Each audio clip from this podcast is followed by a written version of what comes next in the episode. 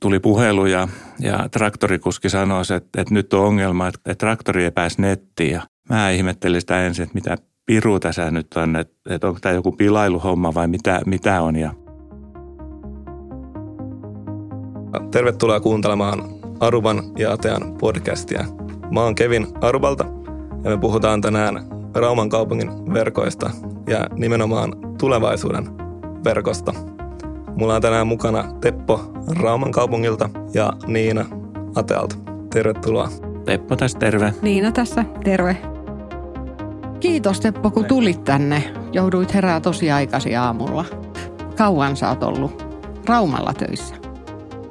Mä olen kaupungin palveluksessa aloittanut vuonna 1989, eli viime vuonna tuli 30 vuotta mittari, että nyt on pikkusen päälle sit sitä, sitä sektoria nähty ja silloin lähdettiin lähes tyhjästä sieltä niin tietotekniikka mielessä.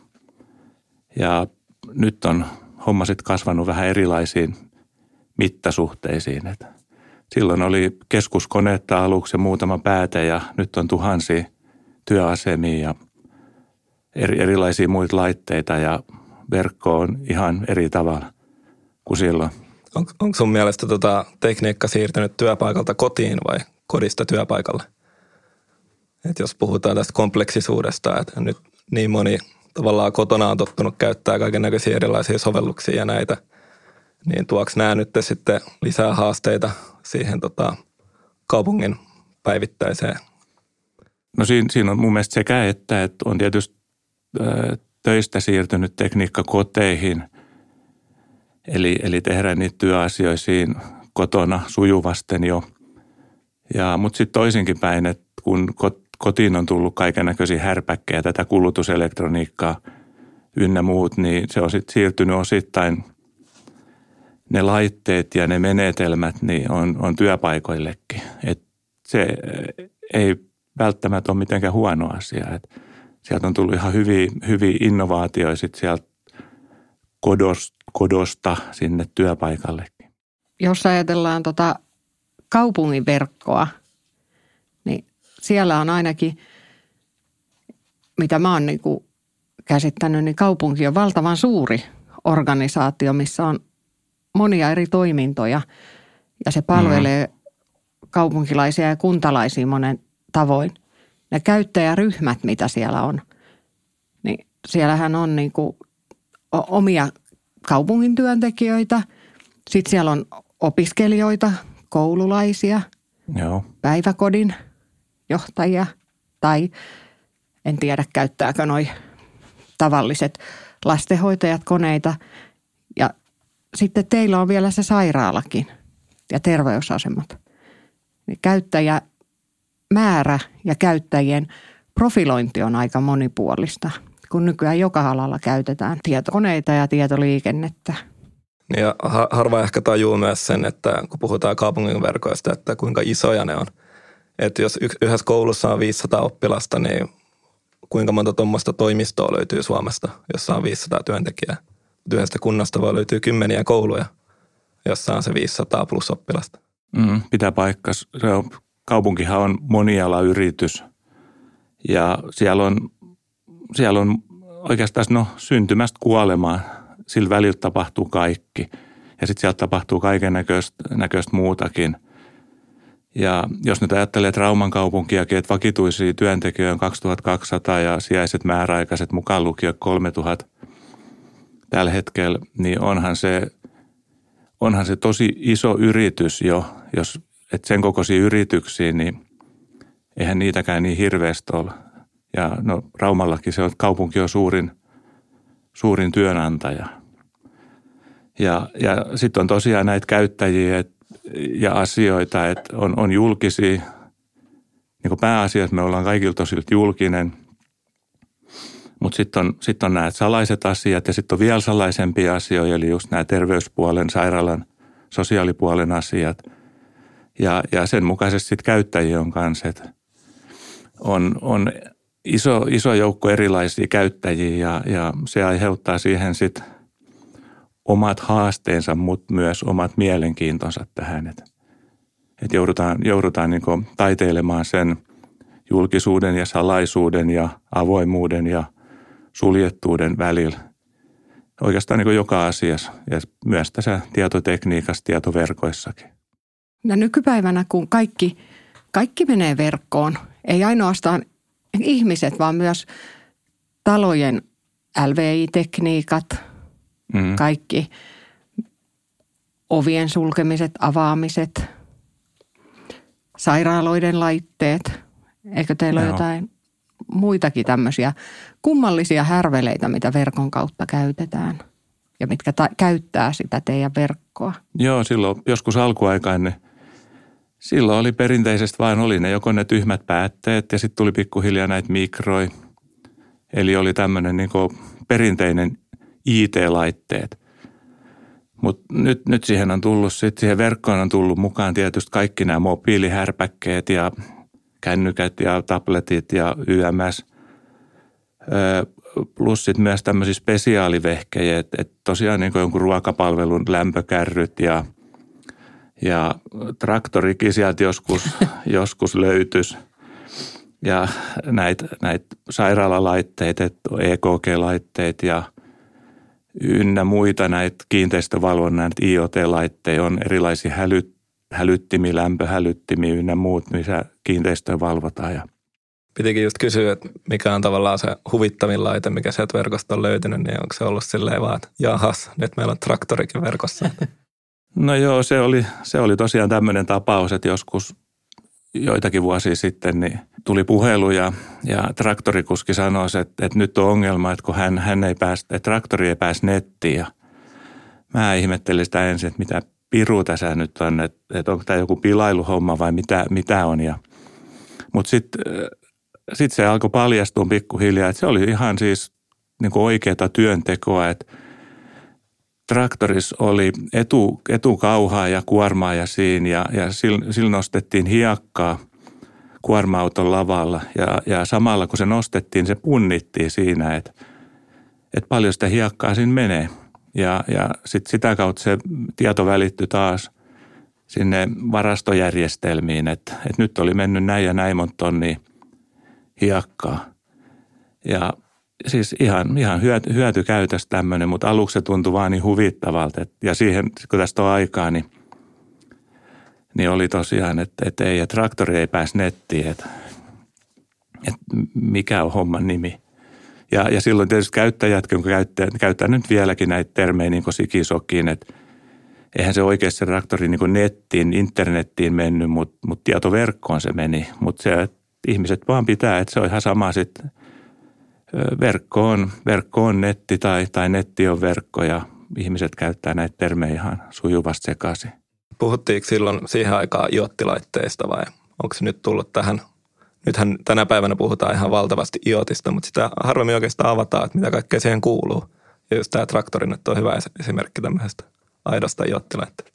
Ei sitä, ei sitä silloin puhuttu iotista, mutta periaatteessa niin sama asia osittain, mutta paljon paljon pienemmässä mittakaavassa, mitä nykyisin – nykyisin nämä härpäkkeet on. Toi on aika hyvä esimerkki siitä, miten tuon verkon tehtävänä, kun on palvella näitä eri toimintoja ja käyttäjiä, niin se kasvaa vähän niin kuin itsestään ilman ohjausta. Siihen liitetään traktoreita ja kasvaa eri toimipaikkoihin ja joka paikkaan varsin itsenäisesti. No joo, se on tietysti. Sitten kun ihminen on pohjimmiltaan laiska, IT-miehet ehkä vielä laiskempi, niin, ja koitetaan helpolla päästä, niin, niin koska aluksi se lähtee siitä, että on niin kuin meilläkin, että oli, oli pieni määrä laitteita, vähän, vähän järjestelmiä, sovelluksia, mut, ja, ja se verkko oli tehty silloin sit, niin sen mittakaavan mukaan. Mutta sitten kun tulee lisää näitä kaiken maailman vehkeitä, niin, niin niitä on sitten ruvettu lisäämään siihen verkkoon vaan ja, ja menty siitä, mistä aita on, aita on matalin, matalin ja, ja sitten sen jälkeen niin sit alkaa tulee niitä ongelmia, että kun siinä verkossa on, on niitä kännyköjä paljon, niin, niin alkaa tulee teknisiä ongelmia ja vikoja, mikä sitten meilläkin viime kädessä niin on meni aika pahoihin mittakaavoihin nämä, nämä ongelmat jossain kohtaa, että se vaan ei se verkko sitten sen rakenne enää kestänyt sitä näitä kaikki kuormia, broadcasteja, mitä nämä laitteet, laitteet aiheuttaa, mutta mut se oli vaan tosiaan, että olisi sitä aiemminkin voinut jo suunnitella ja miettiä sitä tekemistä, mutta mut kun se vaan tehtiin sitten, no kiireen takia, resurssien tai jonkun muun takia, niin lykättiin vaan vehkeet, vehkeet verkkoon ja kun se toimi siinä, niin, niin hyvä on sitten, että se toimi sitten minkä toimi ja ei sitä se enempää ajatellut, kunnes sitten tuli se viimeinen laite ilmeisesti jossain kohtaa, mikä, mikä katkaisi sen kamelin selän siltä verkolta. Mä olen kyllä aika paljon eri mieltä siitä, että ei, ei teidän IT-työntekijät ole laiskoja. Niitä on vaan pieni porukka, millä on todella suuri vastuu ja todella paljon tekemistä. Ja sitten tämä alana tämä tietoliikenneverkko ja muu kasvaa niin valtavaa vauhtia, että siinä ei samalla kun ylläpito pitää isoa verkkoa, niin ei välttämättä pysty samalla etsimään uusia ratkaisuja. Joo, mä en tarkoita sitä, että meidän, meidän kaverit olisi olis laiskoja, ei, ei mitenkään, mutta niin yleensä ottaen, että no se on ihmisen perusluonne osittain se, että, että koitetaan päästä mahdollisimman helpolla, helpolla ja suoraviivaisesti. Ja sitten sit kuitenkin, kun sitä kaikkea näköistä puuhaa on, niin sitten tehdään joku ja jos se joku toimii, niin se, se vaan jää helposten sitten siihen, siihen pisteeseen. Ja sitten sit jossain kohtaa ne ongelmat alkaa, alkaa vaan näkymään, että kun asioita tulee liian, liian paljon. Tämä on tosiaan ihan hyvin yleinen ongelma ihan ympäri Suomea. On ollut aikoinaan siis se verkko, se on ollut niin tavallaan kiinteä staattinen asenne ja unohda tapa toimii siinä, että nyt tänä päivänä pystytäänkin näkemään, että mitä siellä verkossa tapahtuu ja pystytään just ennakoimaan enemmän sitä, tota, että mihin ollaan menossa ja sit sen takia myös kehittämään sitä toimintaa ja pystytään paljon suunnitelmalliseen toimintaan. No se pitää paikkas kyllä ja sitten siinä on se, no, no Ethernet-verkossa vielä se huono puoli osittain, että kun se, se, se toimii liian hyvin väärin, väärin tehtynäkin, että se kestää, se kestää hirveän paljon semmoisia virheitä ja, ja ongelmia, tuommoinen Ethernet-verkko, en, ennen kuin sen huomaa oikeastaan. Mutta sitten sit kun se sitten kun se niitkahtaa lopullisesti, tai sitten kun tulee se piste, niin, niin sitten se on jollain tapaa niin totaalinen. Ja tietysti yleensä kun niitä laitteja on siinä verkossa vaikka kuin helkutisten, niin, niin silloinhan se alkaa näkymään, että sit käyttäjät ei pääse tekemään hommia ja, ja ne alkaa valittaa ja, ja niin poispäin. Hmm. Sitten tulee helposti semmoinen on-off-kytkin, että tosiaan että se on joko päällä, verkko päällä tai verkko ei ole päällä. Hmm tässä projektissahan me nimenomaan sitten segmentoitiin niitä koko verkkoa ja käyttäjiä ja tehtiin sinne paljon lisää erillisiä, loogisesti erillisiä verkkoja, Joo. jolla saatiin niitä vikaantumisalueita pienennettyä. Juu, näiden ongelmien seurauksen sitten niin sit, sit tehtiin, tai meillä oli nyt muutenkin hyvät suhteet Ateaan – Atea ollut jo aiemmin, niin, niin Atealta tilattiin tämä nykytilan kartoitus ja, ja sitten sen, sen perusteella lähdettiin, lähdettiin tekemään sitä uutta suunnitelmaa. Niina, Niina siinä oli just hyvän, hyvän apuna ja muu Atean porukka. Ja, ja sitä segmentointia ja käyttäjien niin kuin käyttäjien roolituksia, järjestelmiä, että mitä järjestelmiä meillä on ja, ja niin kuin tätä kautta, että haettiin sitä sekä fyysisesti että loogisesti sitä segmentointia. Teillä oli myös suuri hanke, tämä Pohjoiskehän koulu, uusi koulurakennus. Joo, se oli semmoinen, että no, meilläkin niin kuin monessa muussakin paikkaa, niin, niin on, on näitä homekouluongelmia ja – siellä oli osa kouluista oli sit, ja on, on vieläkin näissä väistötiloissa. Mutta sitten sä, pari vuotta sitten niin, niin lähdettiin tai myönnettiin rahat siitä ja, lähdettiin tekemään suunnitelmaa tämmöisestä isosta, taitaa siellä olla 500 oppilasta tällä hetkellä, niin, niin tämmöinen Pohjoiskehän koulu.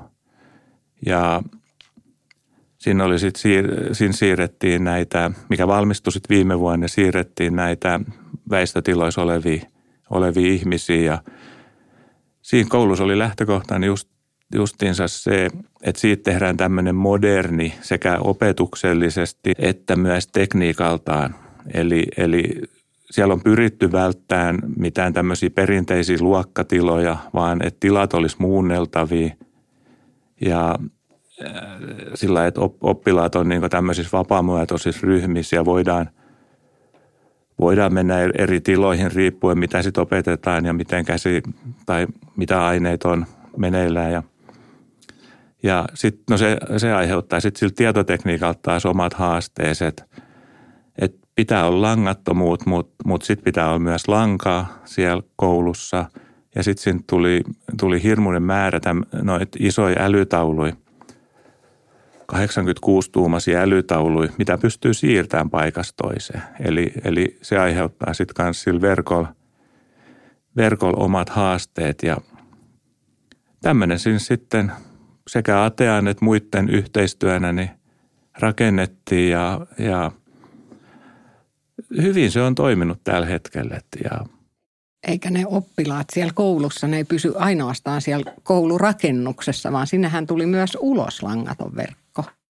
Joo, sieltä tehtiin tosiaan, niin ulkon on, en muista, olisikohan viisi tukiasemaa, että laitettiin noihin valopylväisiin, että kattaa, kattaa esimerkiksi siellä ur, urheilukentän alueen ja, ja monta muutakin aluetta siitä lähi, lähimetsiköstä, että kun siellä on jotain biologian tai muita tunteja, niin voidaan käyttää suoraan sieltä sitten laitteita. Et tietysti tässäkin voisit kysyä, että onko sillä ulkon verkolla niin tämmöisellä verkolla käyttöä sillä VLANilla, koska nyt alkaa olemaan kuitenkin, että jokaisessa mobiililaitteessa on melkein nämä SIM-kortit – mutta yllätys, yllätys, ei niitä kaupungin kaikissa, kaikissa laitteissa kuitenkaan, jos on jotain tabletteja tai iPadeja muita, muita niin ei, ei kaikissa olekaan sitä SIM-korttia tai mobiilidataa. Eli tarvitaan sitä VLANiakin vielä. Mikä teillä tästä eteenpäin olisi tulevaisuuden kehityskohteita? Niin tässä verkossa. No verkossa oikeastaan, jos sitä ajattelee, niin siitä verkosta on tullut, siitä on tullut ehkä kriittisin ja keskeisin komponentti mun mielestä koko tässä, tässä tietotekniikassa, koska esimerkiksi nämä SaaS-palvelut, pilvipalvelut, kaikki tämmöiset, niin, niin ne ei pyöri enää omassa konesalissa. Eli, eli sieltä, ei, sieltä ei vaadita näihin palveluihin kapasiteettia tai tukea – mutta mut päästäkseen näihin SaaS- ja pilvipalveluihin käsiksi, niin, niin sitä tietoliikenneverkkoa tarvitaan. Ja siksi se on se kriittisin komponentti siinä, että kun se tietoliikenneverkko präkkää, niin silloin yleensä tuhansia käyttäjiä niin pyörittelee peu, peukaloitaan, että, että mitäs, mitäs sitä nyt sitten tehdäänkään. Ja se on niin tosi tärkeä, että et se toimii. Eli silloin sieltä tulee just tämmöiset siihen verkkoon, niin näiden komponenttien luotettavuus, verkon kahdentamiseen liittyvät asiat ja sitten siihen, siihen, että kuka siihen verkkoon pääsee käsiksi, mitä laitteisiin kytketään, et, ettei siinä tule yhtäkkiä joku – ulkopuolinen, mikä vaan tökkää, tökkää vehkeen siihen verkkoon kiinni ja se pääsee sitä kautta sitten joko, joko meidän järjestelmiin käsiksi tai, tai jonnekin muualle surffailemaan. Eli, eli se tietoturva on, niin kuin, on tosi tärkeä. Et silloin joskus alkuaikoin niin meillä oli muun muassa kirjastossa oli tämmöinen, siis kaiken näköistä vuosien saatossa on tapahtunut, niin tapaus, että siinä oli yksi tämmöinen – itä-eurooppalainen kaveri, millä oli, kun hänellä, hänellä oli, mä muistan, oliko se nyt kyrillinen näppäimistö siinä omassa, omassa läppärissään tai tietokoneessa ja eihän meillä mitään kyrillisiä näppäimistöä ollut, ollut tuolla kirjaston koneessa, niin hän ratkaisi ongelman vaan siten, että hän otti piuhan pois siitä kirjaston koneesta ja pisti, pisti omaan koneen siihen tilalle ja, ja homma jatkuvaa. Hyvin pelitti kaikki ja hän pääsi tekemään hommat siinä, mutta eihän sitä nyt tietysti näin saisi tapahtua. Että jos ajatellaan sen, sen tietoturvaa ja muutenkin kantilta. Että et kyllä sen verkon pitäisi estää se, että et vieraat laitteet ei, ei saa päästä siihen ja vieraat käyttäjät ei, ei saa päästä siihen käsiksi. Et se on semmoinen ehkä nyt tärkein, tärkein osa-alue ja kehittäminen tässä, tässä tulevaisuudessa. Ja kun kaiken kaikkiaan tämä tietoturva, tietosuoja on noussut nyt ihan, ihan eri mittakaavoihin, mitä se on, mitä se on ehkä ennen ollut. Me ollaan tässä puhuttu nyt aika paljon tästä niin sanotusta tulevaisuuden verkosta, että ollaan käsitelty kouluja ja kaikkea tätä ja miten te olette sitten pikkuhiljaa lähtenyt näitä tässä vuosien jälkeen ja aikana tota, kehittämään. Niin mikä teillä on ollut kriittisin tota, vaihe tai asia tässä hankkeen onnistumisessa, jos puhutaan kokonaisuudesta näistä teidän verkkoratkaisuista? Kriittistä osaaminen on, on yksi semmoinen iso tekijä tässä onnistumisessa ja yleensäkin tietäminen nykytekniikasta ja nykytekniikan mahdollisuudesta. Ja meilläkin, kun meidän tämä yksikkö on, on hyvin, hyvin pieni, että et meillä on kuusi, kuusi henkilöä tällä hetkellä IT-puolella töissä, mitkä hoitaa, hoitaa koko kaupungin organisaation, mukaan lukien myös opetuksen ja oppilaiden koneita ja myös sen puolen tieto, tietotekniikan. Niin ei siinä, niin kuin, ei siinä hirveästi pysty kehittämään ja, ja viemään asioita eteenpäin sillä omin voimin, vaan, vaan iso osa ajasta menee siihen nyky, nykyjärjestelmien ylläpitoa ja hallintaa, käyttäjätukea. Ja sitten siihen on, siihen on tarvittu silloin sit osaavaa kumppania. Että se semmoinen osaavan kumppanin löytäminen, kenen kanssa asiat hoituu, niin, niin se on mun mielestä yksi avainpointti silloin, kun ei ole omaa, omaa osaamista ja omia resursseja niin paljon. Ja siinä, siinä meillä nyt on ollut pitkät perinteet muutenkin sitten jo eri, asio, eri asioiden kanssa ja yhteistyössä, niin Atean, Atean kanssa ja Atea hoitanut meillä erinäisiä asioita ja, ja sitä kautta sitten lähdettiin Atealta, Atealta kysymään, että ketä siellä sitten olisi ja miten, miten näitä voitaisiin tehdä ja, ja siitä se sitten vaan löytyi ne. Ja siellä on, on osaavaa ja asiantuntevaa henki, henkilökuntaa ja semmoista, että mitkä pystyy ajattelemaan sit asioita niin kuin muutaman vuoden päähän kanssa. Että ei se ole pelkästään tämän hetken tilanne, vaan sitten tulee se verkon laajennettavuus ja, ja kehittäminen niin tulevaisuudessakin. Tosin siinäkin täytyy sitten pitää mielessä, että ei se ole ikuinen se tämän hetken ratkaisu. Että ei, ei voi lähteä niin siitä, että nyt kun asia pistetään kuntoon, niin se on sitten seuraavan 50 vuotta vaan, vaan koko aika sitä pitää pysyä tässä ajan, ajan hermoilla ja, ja katsoa, miten tilanteet muuttuu ja, ja sen mukaan muuttaa kuvioita. Minkälaisia vinkkejä sä antaisit mahdollisesti kanssa kunnille? Mikä on ollut avainmena onnistumiseen?